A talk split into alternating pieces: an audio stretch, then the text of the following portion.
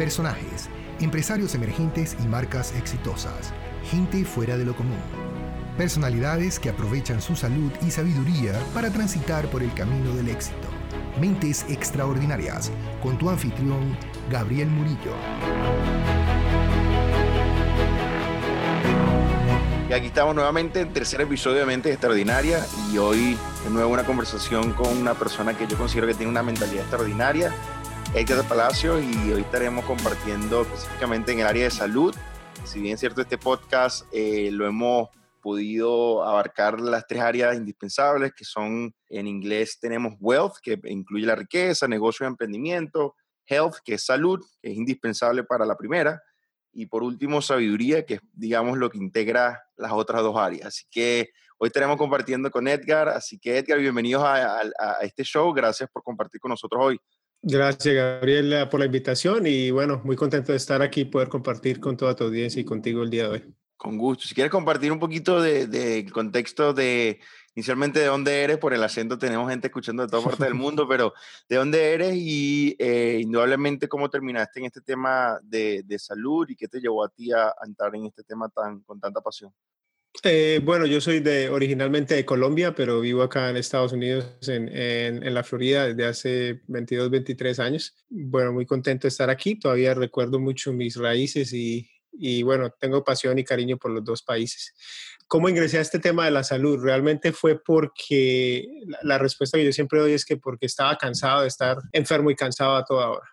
Eso fue lo que pasó. Me encontré en un punto de mi vida hace unos años donde donde mi salud estaba completamente comprometida, tenía mucho sobrepeso, estaba sufriendo de depresión, de, varias, de varios factores emocionales. Yo en esa época tenía 39 años, un hombre relativamente joven, pero realmente físicamente no estaba, no estaba bien. Entonces decidí, o entre, entre la vida y, yo mismo decidimos hacer unos cambios y eso fue lo que pasó. Eso fue lo que me enrutó en este camino. Yo pienso que una de las cosas que, y, hoy estaremos abordando ese tema, y ahorita antes de, de empezar a grabar estamos hablando de la parte emocional, pero a mí me apasiona muchísimo este tema porque ciertamente teoría hay mucho, información hay a toneladas, inclusive informaciones que siempre son contrarias. Sí. teorías, pero yo siento que hay un tipo de, resistencia inicialmente, sobre todo en este caso en el tema de emprendedores o empresarios que requieren tener una rigidez tan, tan extensa en su día a día, sus rutinas, que por ende cuando se trata de comida, cuando se trata de ejercicio, hay quieren tener la libertad de, digamos, entre comillas, hacer lo que les dé la gana. Entonces hablan de la libertad de construir sus propias rutinas y sus propios mundos, que de paso tengo que tener esta vida aburrida, esta rutina, esta cosa tediosa. Hay una resistencia también emocional no sé si tú opinas lo mismo o piensas. Sí, yo, yo, yo he visto eso mucho. Hay una resistencia emocional, pero, pero también es entender algo. El hecho de que tú comas saludable o que lleves un estilo de vida saludable realmente no es aburrido. Te doy un ejemplo. Para tú poder comer saludable, no tiene que comer ensaladas todos los días, que eso es un, un error muy común que he visto no solamente en mi caso, sino en los, con las personas que, trabajo y que hago coaching, que la definición de comer saludable es comer ensaladas todos los días para muchos. Y no es así. Hay muchas maneras de comer, hay muchas maneras de preparar los alimentos. Hay desde opciones de comida completamente cruda, sin cocinar, hasta alimentos cocinados de estilo vegano o con carnes.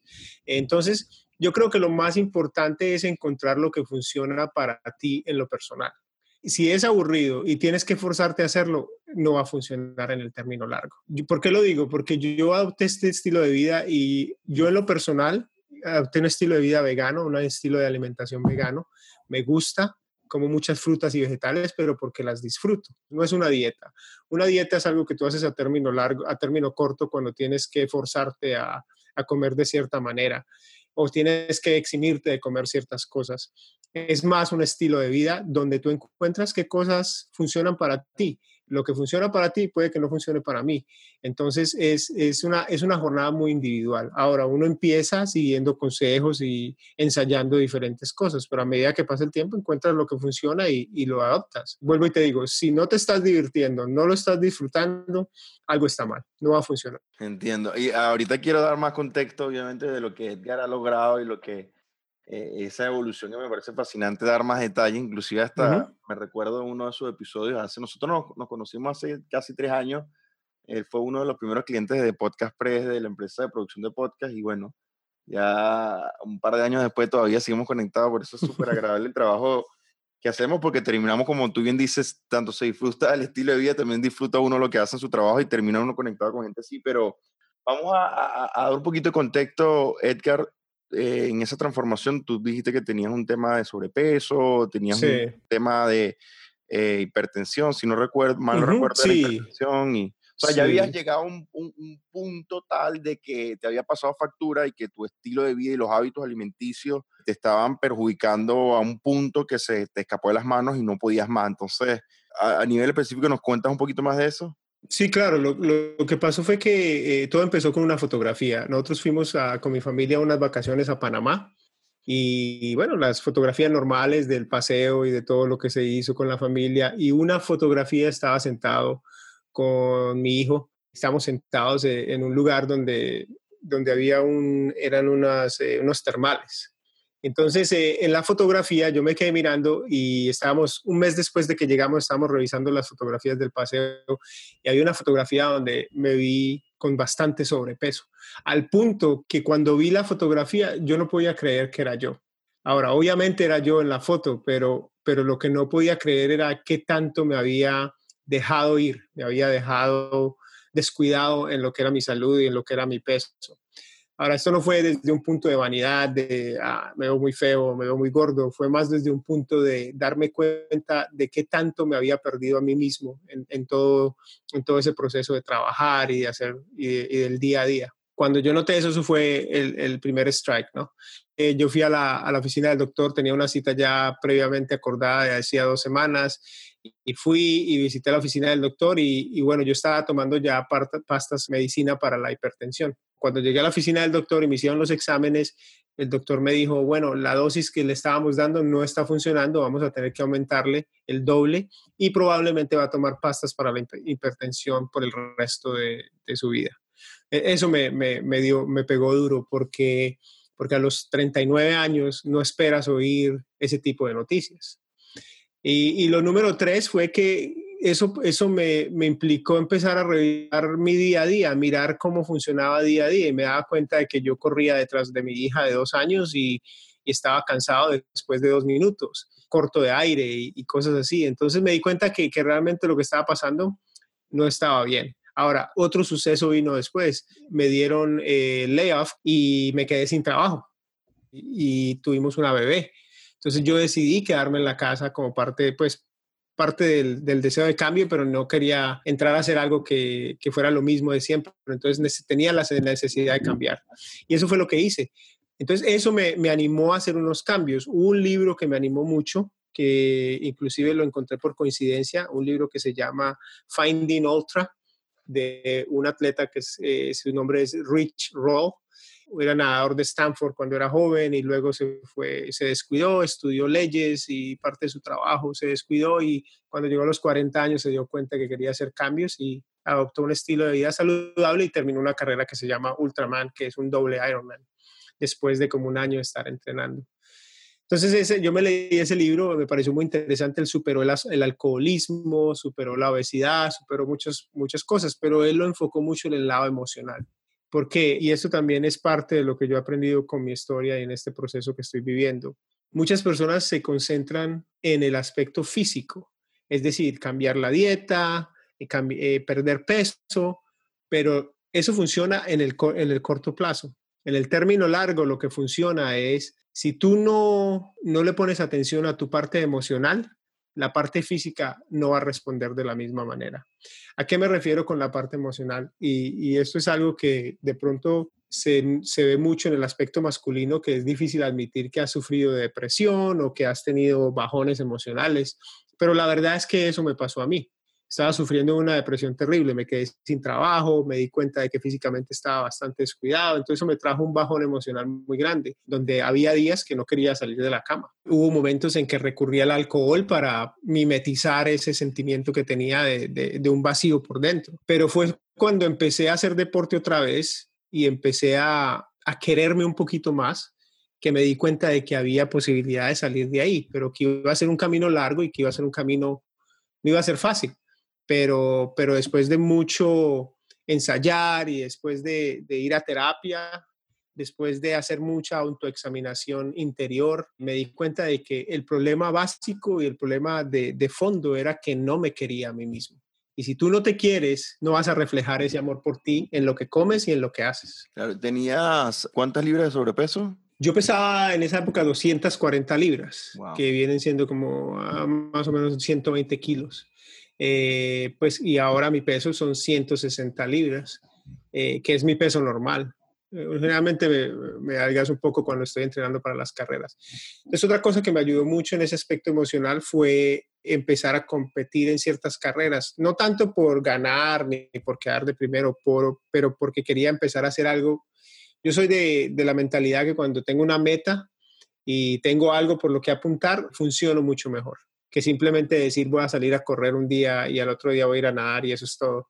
Si yo sé que, por ejemplo, en tres meses, en seis meses tengo una carrera, entonces ya hago un plan flexible, por supuesto, para poder, eh, como dicen, la vida pasa y hay que, hay que ajustarse el día a día, pero tener un plan, algo por lo que ir a apuntar. Y entonces decidí meterme a una, algo, un reto grande y siempre había querido hacer un triatlón y decidí inscribirme en el Ironman en Lake Placid en el 2012. Entonces eh, entrené por 10 meses. Sí, mucha gente que estaba en un proceso similar o que estaban mucho más avanzados, pero que vieron lo que estaba haciendo y decidieron apoyarme y completé la carrera en 14 horas 59 minutos después de nadar 2.4 millas, 112 eh, millas en bicicleta y correr una maratón después de eso. Ese fue mi primer reto grande. ¿Eso fue cuántos años después de, de lo que sucedió? ¿Tenías que Eso fue 12 meses después de lo que había sucedido. En 12 meses, realmente cuando yo empecé a ver que el problema de fondo era que no me quería y que empecé a, a darme cariño, porque tú te demuestras cariño de muchas maneras. Una de ellas es en lo que comes.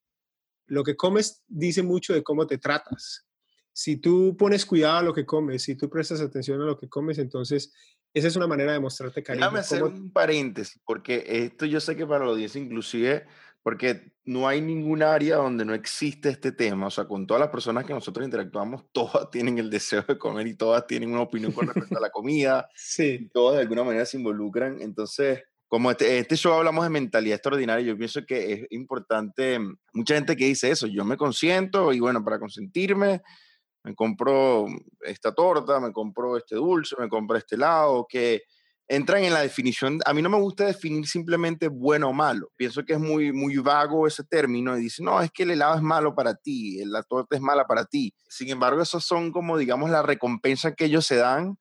Mucha gente, inclusive hasta yo muchas veces había caído en, en ese tema, ya cada vez más consciente del efecto que tiene mi cuerpo y, y yo lo noto. Yo noto cuando el azúcar no, no lo veo como un premio, o sea, porque la sensación es, es momentánea, pero tú tienes alguna opinión con respecto a, a, a eso cariño que la gente piensa que está haciendo sí, cariño. Claro, claro, y eso es, eso es importante, pero, pero yo creo que tú dijiste algo que es clave, es la relación con la comida.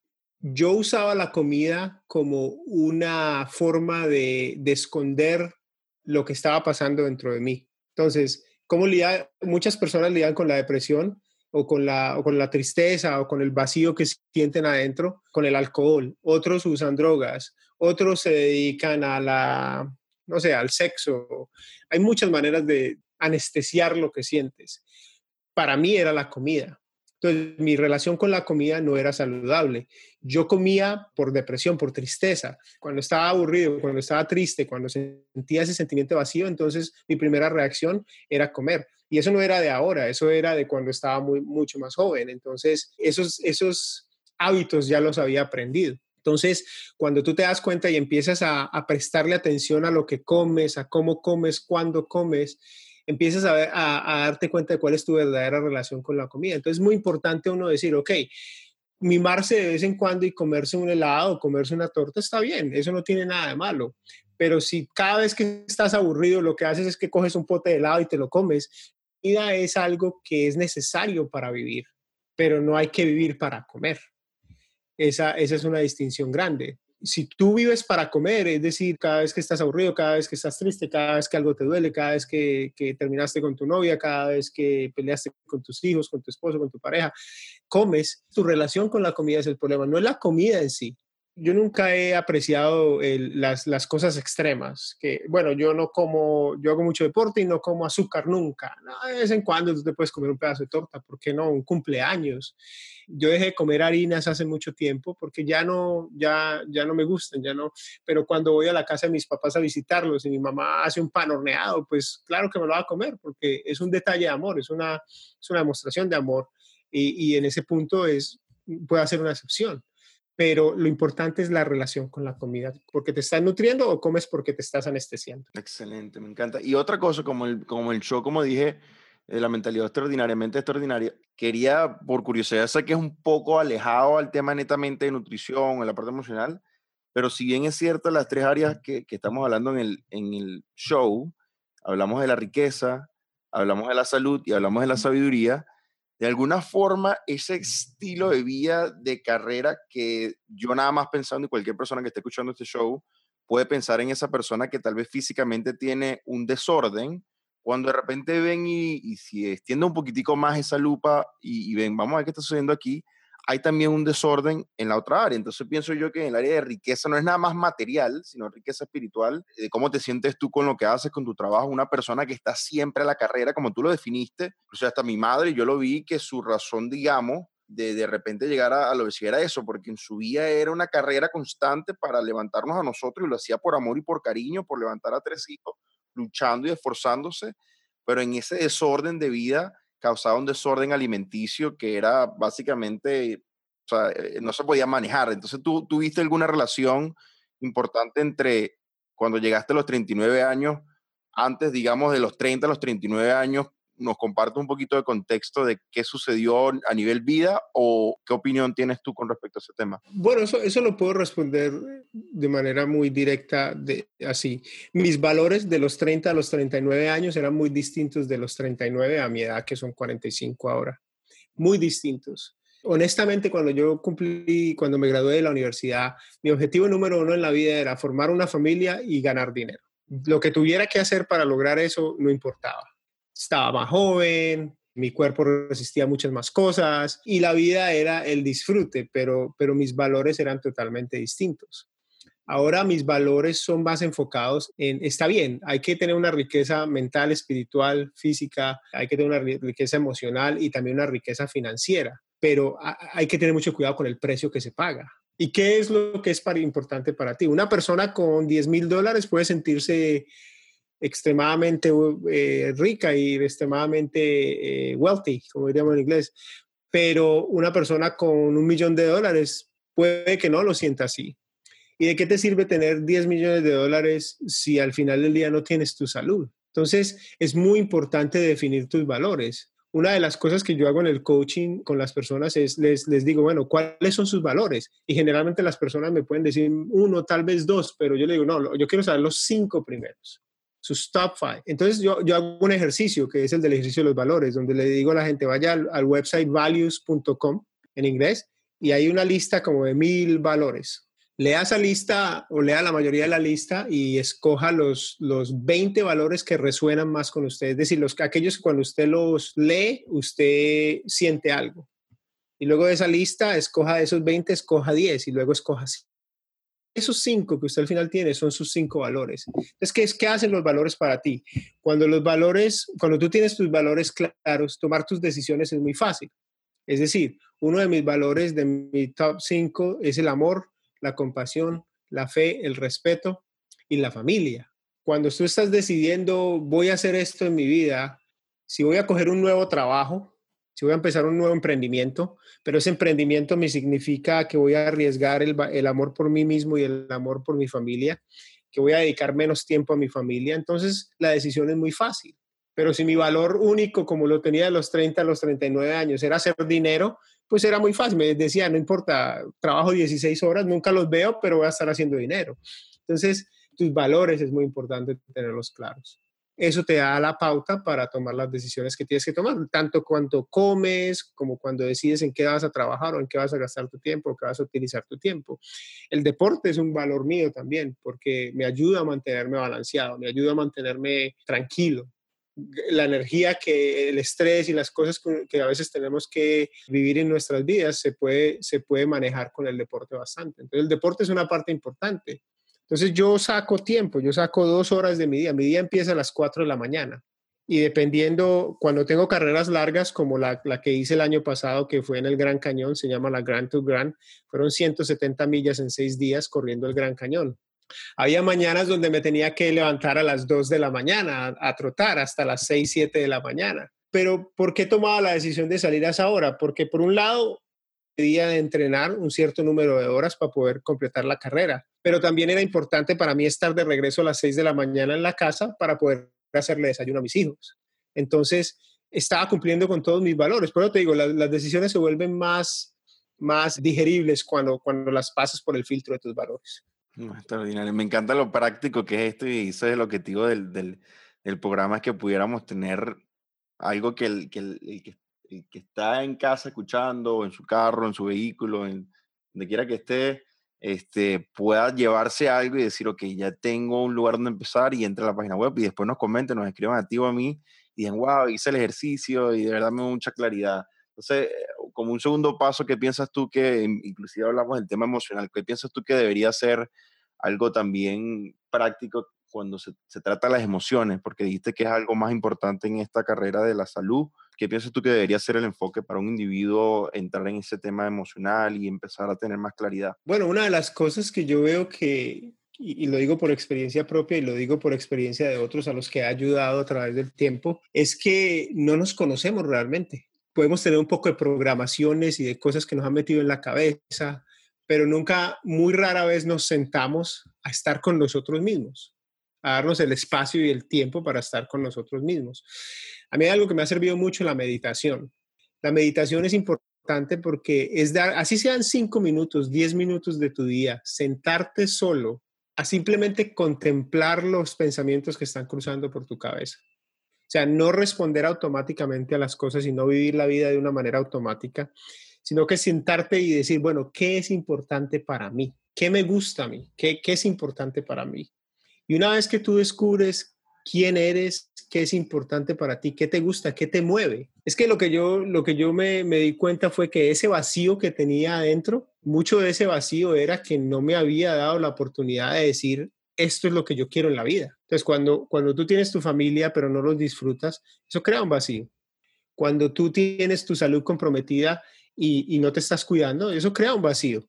Entonces, ese vacío no es algo negativo, como tú decías, no hay que calificarlo de algo bueno o malo. Es, es, es, es tal vez algo muy bueno, porque cuando tú sientes ese vacío, quiere decir que estás alejado de tu verdadera naturaleza, de quien tú eres realmente. Y cuando una vez que tú te das el tiempo y el espacio para reconocer quién eres, para, para apreciar quién eres y lo que te gusta y lo que te mueve de verdad, no, no que te mueva eh, superficialmente, sino adentro, lo que, te hace, lo que hace que tu alma cante y, y, tu espíritu se sonría.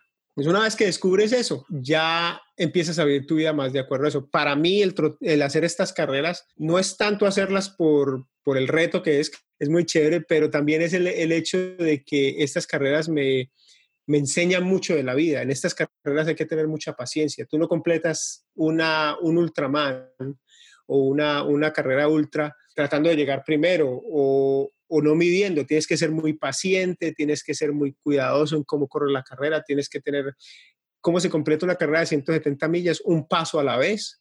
Tú no pasas de la millas 10 a la 40, tú tienes que hacer la milla 1, 2, 3, 4, 5 hasta las 170.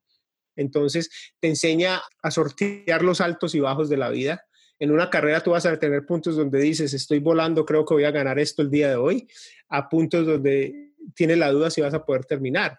Entonces, siempre hay que estar ahí en la mitad, ni tan alto ni tan bajo. Entonces, todas esas cosas son lecciones de vida, pero eso, eso me alegra el alma.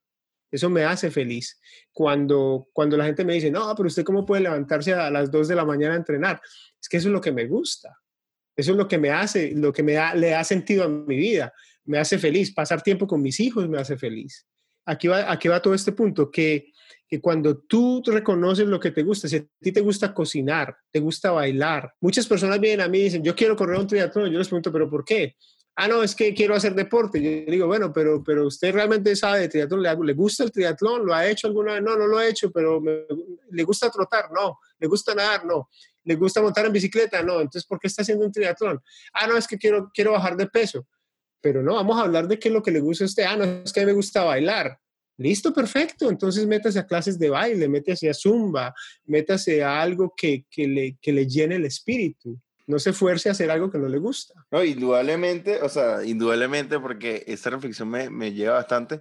Hay cosas que, o sea, tú disfrutas la experiencia como tal y hay cosas que indudablemente no nos gustan, que está también, ¿Sí? que se convierte en parte de lo que nos gusta, o sea, el sacrificio en sí, eh, mientras más nos cuesta, más lo valoramos. O sea, mientras... Sí, sí, es cierto, y yo odiaba trotar, te lo digo, yo odiaba trotar, odiaba trotar con pasión pero porque nunca me había dado la oportunidad. Pero, pero por ejemplo, cuando voy a, trotar una carrera de trail, de trocha, el contacto con la naturaleza, los paisajes que ves. Nosotros pasamos seis días en el Gran Cañón corriendo en lugares que muy poca gente va. El reto, los paisajes, la camaradería, la unión con la gente que conocimos, todo eso hizo, hace que el trotar sea especial. Entonces, si uno se concentra solamente en el hecho de que tiene que levantarse a las 4 de la mañana para salir a trotar, claro, eso da más duro, pero si tú te concentras en el hecho de que, hey, esto me gusta porque me pone en contacto con la naturaleza, es mi momento de meditar, cuando salgo a trotar por una o dos horas, es mi momento de meditar, es mi espacio, es un acto de amor hacia mí mismo. Entonces, eh, la perspectiva es completamente distinta. Sí, algunas veces te va a tocar hacer cosas que no te gustan, pero si tú le, es depende de la perspectiva que le pongas. Exacto, y, y en eso trae la liga de o en la, en la, misma línea de la mentalidad ordinaria, la mentalidad extraordinaria. Eso que te hace extraordinario es que estás viendo la imagen completa, no estás viendo necesariamente, es que no me gusta tratar y yo pienso que eso es clave y si tú nos compartes más de, de, ese tema de identidad a nivel emocional, cuando una persona se, se fija y dice, es que yo soy así, es que yo como así, es que yo pienso así, digo así, yo pienso que Edgar era alguien hasta los 39 años una persona como, como decimos, sin ningún título, ni más ni menos, pero hasta yo soy una persona ordinaria y, y tú una persona ordinaria común con, hábitos ordinarios, con mentalidad ordinaria, hasta que se convierte en extraordinaria en el momento que tú decides redefinirla, explorarla, que la acabas de decir, tener claridad, de conocerte, refinar, meditar y luego conseguiste, ahora dices, wow, empieza a descubrir la mejor versión de Edgar y la mentalidad se convierte extraordinaria, pero sin la mentalidad y sin la identidad nueva no hay cambio. Si la persona sigue, puede hacer la dieta 45 días, tres meses, pero si su mentalidad sigue fijada en decir, es que yo soy así, yo no, yo no soy una persona matutina y yo no me levanto en la mañana, esa persona se va a seguir levantando a las 10, 9 de la mañana. Inclusive, y comparto esa experiencia que me pasó a mí durante años, yo toda la vida dije, inclusive en el colegio yo cuando íbamos al colegio, todos los colegios de mi ciudad empezaban a las seis y media de la mañana, otros, otros empezaban a las siete. Nosotros entramos al colegio a las ocho y media de la mañana. Entonces toda la vida yo me programé así, yo no soy una persona en la mañana. Y fue así, no hasta hace tres años, hablando de creencias limitantes, donde yo redefiní esa, esa creencia y empecé a programarme intencionalmente y, logré redefinir esa creencia hasta que la creencia se convierte en un hecho porque tú lo validas con la experiencia y dices, wow, sí, me levanto en la mañana y me levanto bien. los primeros días fue terrible, hasta los meses, hasta que digo, ahora soy una persona matutina. Pero ¿qué comentarios tienes tú con respecto a la identidad y la imagen de lo que dice una persona? Sí, por eso te decía que es muy importante conocerte, porque hay muchas identidades que te han dado tus padres, la comunidad, el, entorno social donde vives. Eh, por ejemplo, yo siempre creí que, tener sobrepeso era lo normal para mí. O sea, para mí no era nada, eh, no era extraño. Yo había tenido sobrepeso desde los 13 años. Entonces, para mí, eh, eh, yo, era gordito y esa era mi definición. Yo soy gordito. Y la familia te dice, no, es que usted es gordito, es que usted no es que... Y, todo, y entonces uno se cree eso. Y con cariño. Y nada malo, sí, es con cariño. Pero no tiene nada malo ser gordito. Ese no es el problema, eso no es lo que pasa. Lo que pasa es que tú te creíste esa definición. Yo no creí que fuera deportista. Nunca asumí que fuera deportista. Nunca dije, yo soy triatleta o soy corredor. No, para mí eso era un, pensamiento totalmente foráneo. No, no lo creía. Pero ¿qué pasó? Una vez que me di cuenta de que para mí el contacto con la naturaleza era importante y eso era lo que me proveía el correr estas carreras de trail, entonces redefiní mi, mi identidad y me di cuenta de que, hey, sí puedo ser deportista. Una de las cosas que a mí más, más me ha impactado y siempre lo digo cuando me preguntan acerca de estas carreras, yo he conocido personas extraordinarias físicamente, atletas consumados que hacen cosas increíbles, alguien que puede correr una maratón en dos horas y media, alguien que termina una carrera de, una carrera de 50 millas en las montañas en 10 horas. O sea, esos son, son actos extraordinarios pero cuando tú hablas con esas personas, no es que ellos sean extraordinarios de por sí, ni que tengan, de pronto tienen ciertas capacidades físicas un poquito mejores que las normales, pero lo que realmente los define a ellos es cómo ellos ven el reto. Para ellos correr en 10 horas una maratón en la montaña no es algo imposible, es algo muy posible y es algo que disfrutan y es algo que la, la dicha de ellos está ahí. Entonces, por eso son capaces de hacerlo, pero no es que quiera decir que cualquier persona un evento de estos. Eso siempre se lo he dicho a todo el mundo. Cualquier persona puede hacer un evento de estos. Lo que es la diferencia es qué tanto lo disfrutas, qué tanto, qué tanto de tu definición de lo que puedes hacer está limitada o ilimitada. Eso es todo. Pero sí, la, la identidad es muy importante y, y estar dispuesto a redefinir tu identidad. Y con esto viene, como todo, tiene un precio.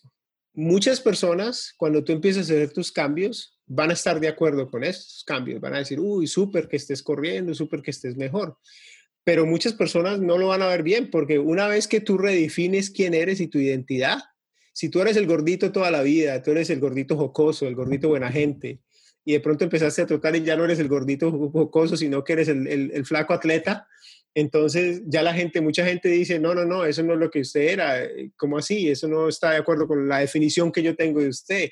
Entonces, pues eso, eso te va a crear ciertas situaciones, pero al final del día es lo que te hace feliz. Entiendo. Y, y ahorita que dice eso, reflexiona en lo importante del largo plazo versus corto plazo, cómo a largo plazo termina trayendo la satisfacción esas decisiones que tú tomas de tener un estilo de vida saludable a, corto plazo, indudablemente, puede que haya una restricción de ciertas cosas que no son necesariamente, no te llenan. A, mí me gusta valorarlo así, como que este alimento me va a dar más energía o no.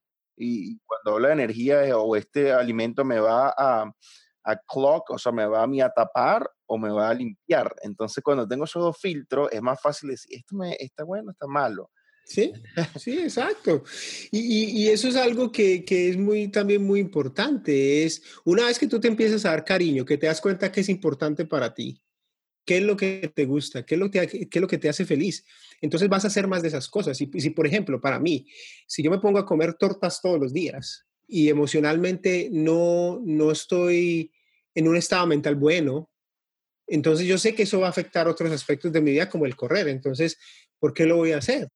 Si eso no es amor para mí. Una, una cosa, un pensamiento que yo creo que es muy importante es, este, este tiempo limitado aquí en la Tierra es limitado, este tiempo que tenemos de vida es limitado.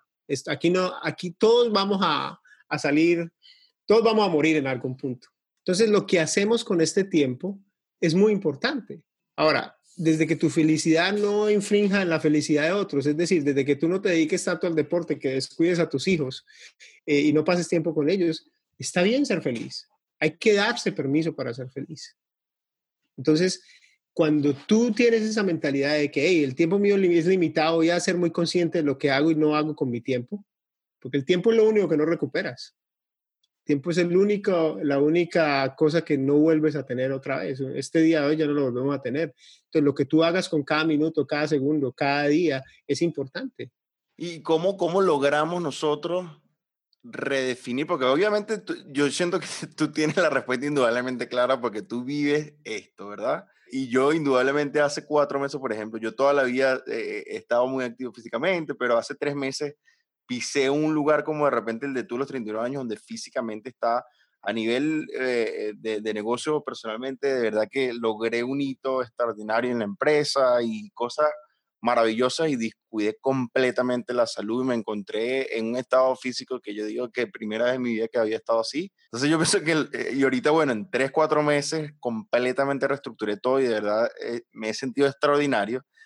Y, y, he tenido que hacer, he tenido que eliminar ciertas cosas de mi vida, pero la pregunta que tengo es cómo nosotros logramos, sobre todo con la gente que queremos, ¿no? Porque la gente que queremos, si agarra este pedacito de la entrevista que estamos hablando, este, este pedacito de este mensaje de audio que tú y yo estamos compartiendo, dice, viste, te estoy diciendo, tú tienes que disfrutar, te vas a morir.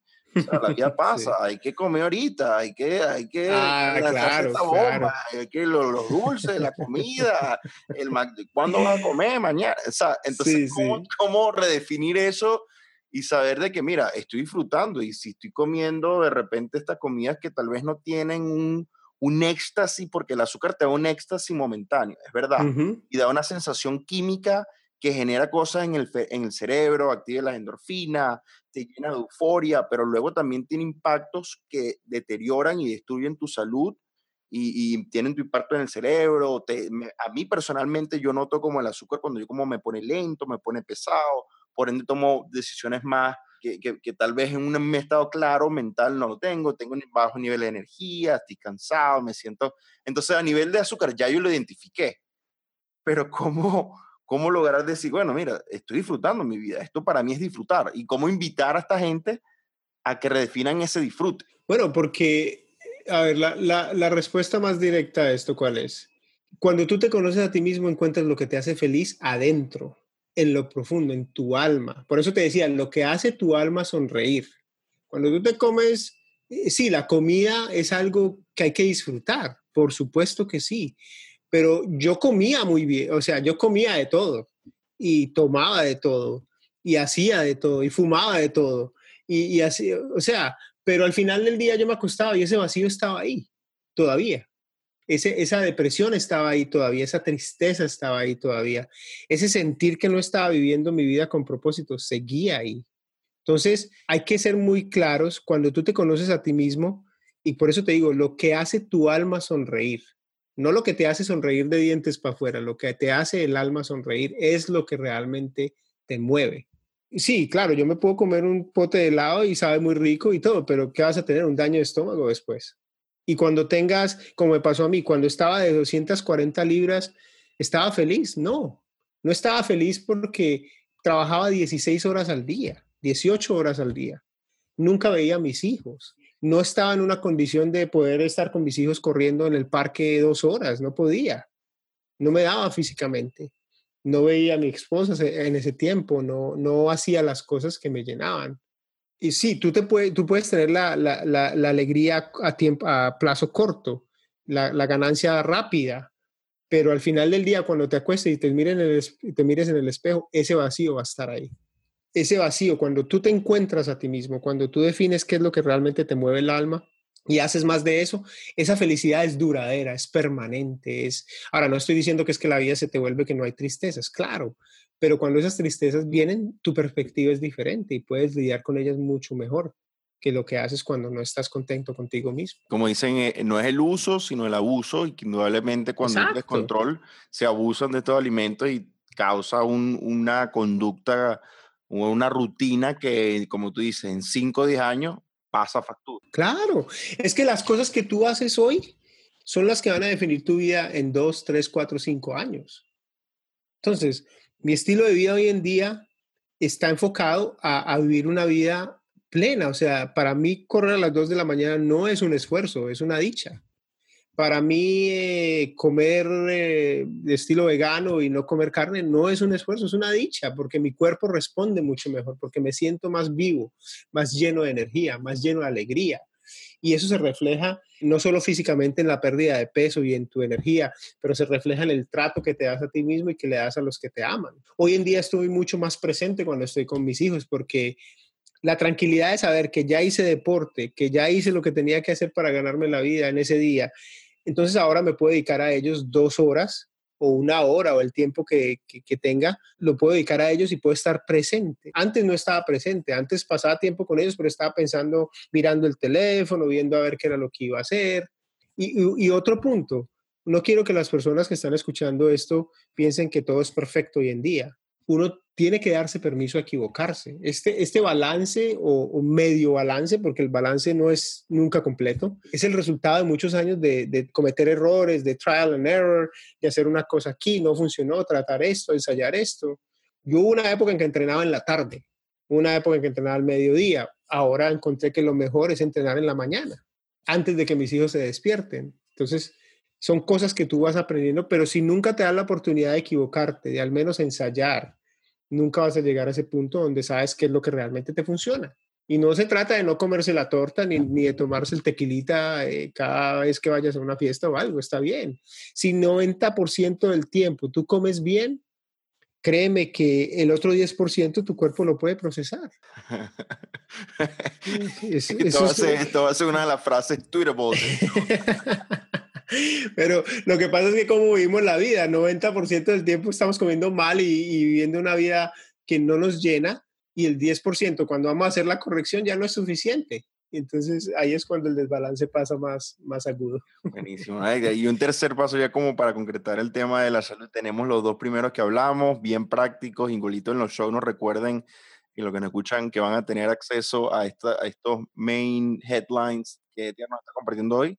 ¿Qué piensa que sería un tercer punto importante cuando hablamos de una mentalidad extraordinaria acerca de la salud? A ver, eh, la honestidad la honestidad contigo mismo y con, y con las otras personas. Ser muy fiel a quien tú eres de verdad. Como te dije, a veces vivimos la vida porque, ah, porque mi familia viven así, entonces yo vivo así. En mi familia hay una historia de hipertensión y de ataques cardíacos y cosas de esas. Entonces, para mí, por mucho tiempo, pues esa era mi identidad, esa era la persona que yo soy. Es, yo tengo eso y eso es lo que es y, no hay que manera de corregirlo, no. Ser honesto contigo mismo. Si algo no te gusta, mira, si no te gusta tu trabajo, si no te gusta la relación en que estás, si no te gusta cómo estás viviendo tu vida, si no te gusta lo que estás haciendo día a día o la manera como vives tu vida, hay que ser honesto y decirlo. Porque si no tienes el espíritu, las personas que te aman, cuando seas honestos con ellos, te van a seguir amando de todas maneras. Y si tú no puedes decir quién tú realmente eres, porque sientes que te van a dejar o porque sientes que alguien no te va a querer, entonces sabes que esa relación realmente no está bien.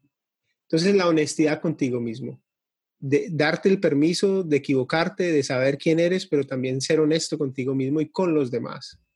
Y ya, eso, eso, eso, cuando tú tomas ese, ese paso de ser honesto y de realmente tener la, el coraje de decir, esto es lo que yo quiero, así es como yo quiero vivir mi vida, los resultados se dan inmediatamente.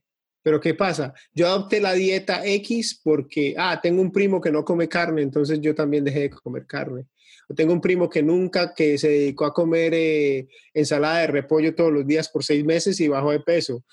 Caramba, eh, si el primo lo hizo está bien, pero eso es realmente lo que te funciona a ti. Entonces, hay que, hay que tener cuidado, pero hay que ser honestos, hay que ser honestos y, y ser fieles a quien somos de verdad. Excelente, extraordinario. Bueno, ya cerrando lo que hacemos al final del show es compartir cierta me pregunto un poquito más rápida, pero antes de eso, yo sé que tú tienes años haciendo el tema de coaching, ayudando a otras personas. Cuéntanos un poco de cómo la gente puede interactuar más contigo y conocer más de ti. Sí, yo tengo una página que se llama lavidahealthy.com, donde tengo los programas de coaching, las cosas que hago. Realmente la razón por la que hago el coaching no es porque sea no es porque solamente sea un negocio o algo así, es porque realmente con lo que he aprendido mi intención es ayudar a otras personas a trascender esas limitaciones. O sea, esto no fue algo, que, cuando yo empecé, ojalá hubiera los recursos que hay hoy en día, que hay mucho más recursos, pero, pero fue un aprendizaje de muchos errores y cometer errores y aprender de ellos. Entonces yo quiero transmitir y ayudar a otras personas a trascender eso, a vivir una vida más feliz, más, más de acuerdo a quienes ellos son, más, más honesta. Entonces, eh, si logro eso, entonces la página es lavidahealthy.com y ahí hay eh, recursos, ahí está la manera de contactarme. Hice un podcast por un tiempo, ahora lo voy a relanzar porque el podcast que hice al principio se llamaba La Vida Healthy, pero era muy enfocado en la nutrición y en el aspecto físico. Ahora lo voy a expandir a lo que hablamos hoy en día. Es mucho más, es la parte emocional, es, es un espacio para permitirle, sobre todo a los hombres, a todo tipo de personas, pero a los hombres, eh, un espacio donde podamos hablar de que, hey, la depresión realmente existe en los hombres, es algo que es real, es algo que nos afecta y cómo podemos reconectar con quienes somos de verdad para así mejorar nuestras vidas. Entonces, ese espacio también va, lo va a estar lanzando en dos meses.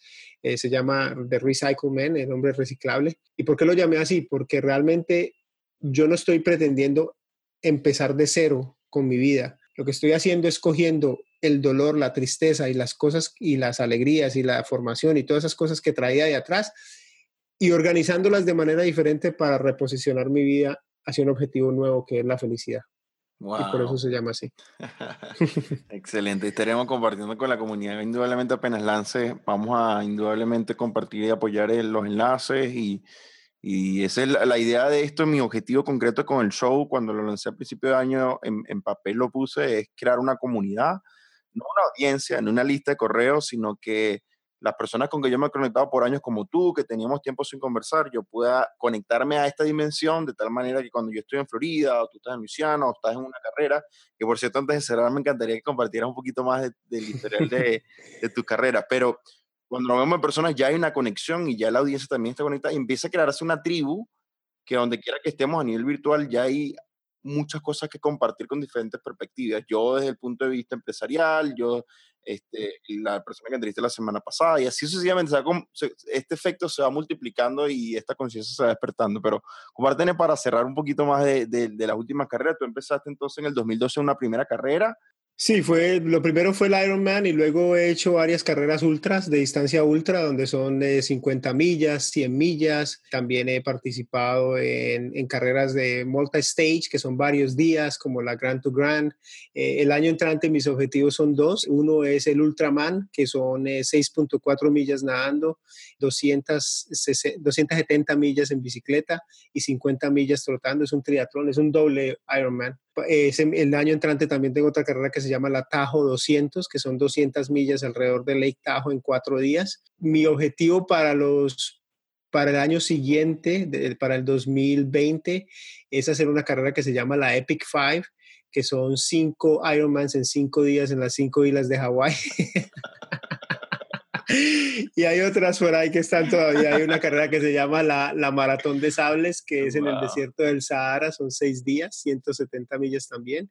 Y hay una que también me llama mucho la atención que se llama las cuatro desiertos. Es una carrera que se corre a través del año, cada tres meses se corre una carrera en un desierto diferente. Uno es el desierto del Sahara, el otro es el desierto de Atacama, el desierto de Gobi en China y una carrera que cada año la cambian. Son cuatro carreras en un año de, de seis días cada uno. fascinante. fascinante. No, pero esa próxima entrevista en el 2020 la tenemos que hacer en video en persona, ya, yo, yo voy para allá y... claro que sí, claro que sí. No me pierdo esos paisajes. es espectacular, realmente es, lo que más me motiva es no solo la gente que conoces, pero los paisajes son espectaculares. Qué fascinante. Edgar, un placer de conectarnos contigo y deseándote lo mejor para eh, esta nueva fase y de aquí al 2020, imagínate cuántas millas más, ¿no? Gabriel, muchas gracias por la invitación, muchas gracias por, por, la oportunidad. También te digo que lo que estás haciendo es extraordinario, tener especialmente en español, donde hay, una, hay un espacio para que la gente pueda aprender no solamente de personas como tú que, que han logrado éxito y que han tenido éxito en lo que hacen, pero también para compartir y para, para demostrar que aunque hay mentes extraordinarias, todas fueron mentes ordinarias en algún punto. Así mismo es. Excelente, me encantó eso. Agradecido y bueno, y nos vemos en una próxima edición de Mente Extraordinaria. Nuevamente, Edgar, gracias y saludo a todos, éxitos y bendiciones. Gracias. Un placer, gracias.